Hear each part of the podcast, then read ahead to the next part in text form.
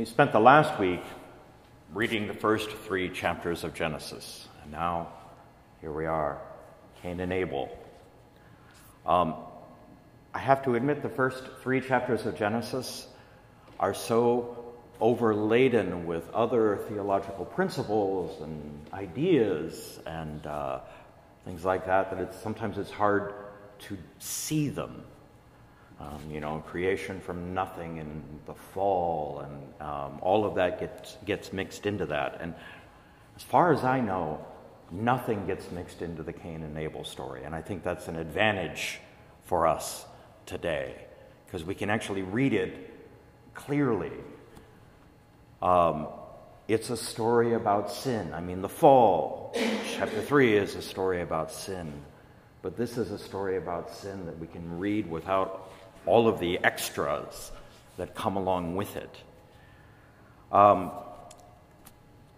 Cain and Abel, they offer, they, they offer sacrifice to God, and for some reason, we don't know exactly why, God likes Abel's sacrifice more than Cain's. The point there is perhaps not the sacrifice, but Cain's reaction to it. Cain greatly resented this and was crestfallen. But that is not the sin that we think about in this chapter of Genesis. Cain resents the fact that God liked Abel's sacrifice better. But God talks to him. Why are you so resentful and crestfallen? If you do well, you can hold up your head. But if not, sin is a demon lurking at the door. His urge is toward you, yet you can be his master. Sin is just out there, waiting for Cain. But Cain can be his master. Cain can overcome it. He hasn't done anything yet. We're on the verge. Of course, Cain doesn't overcome it and kills his brother Abel.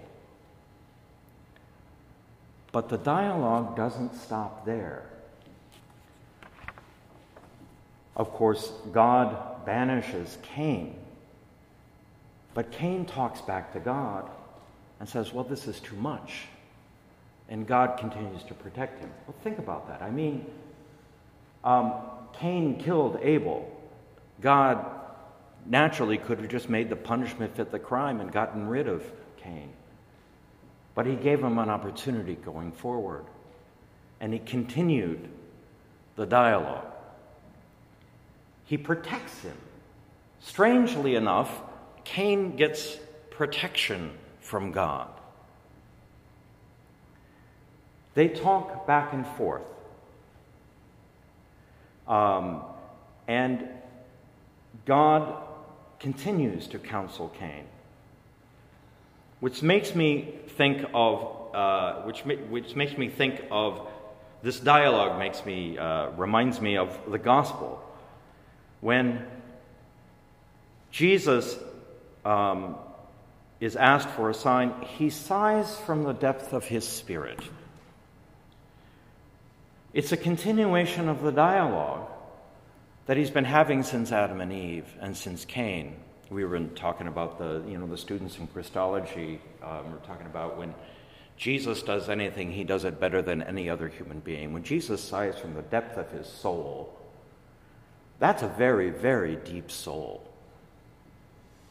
This, I, I have to imagine that Jesus is sighing because this dialogue between human beings and God has been going on since the beginning, and it never seems to go anywhere.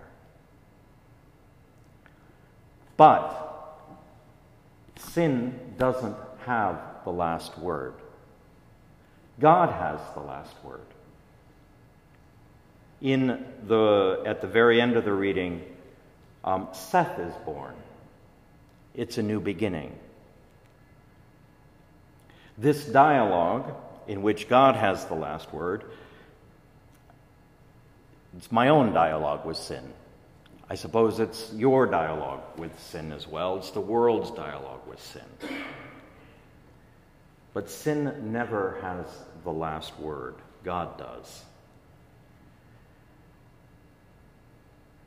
In my own relationship with sin, sin is lurking there, just waiting to catch me, and I can overcome it.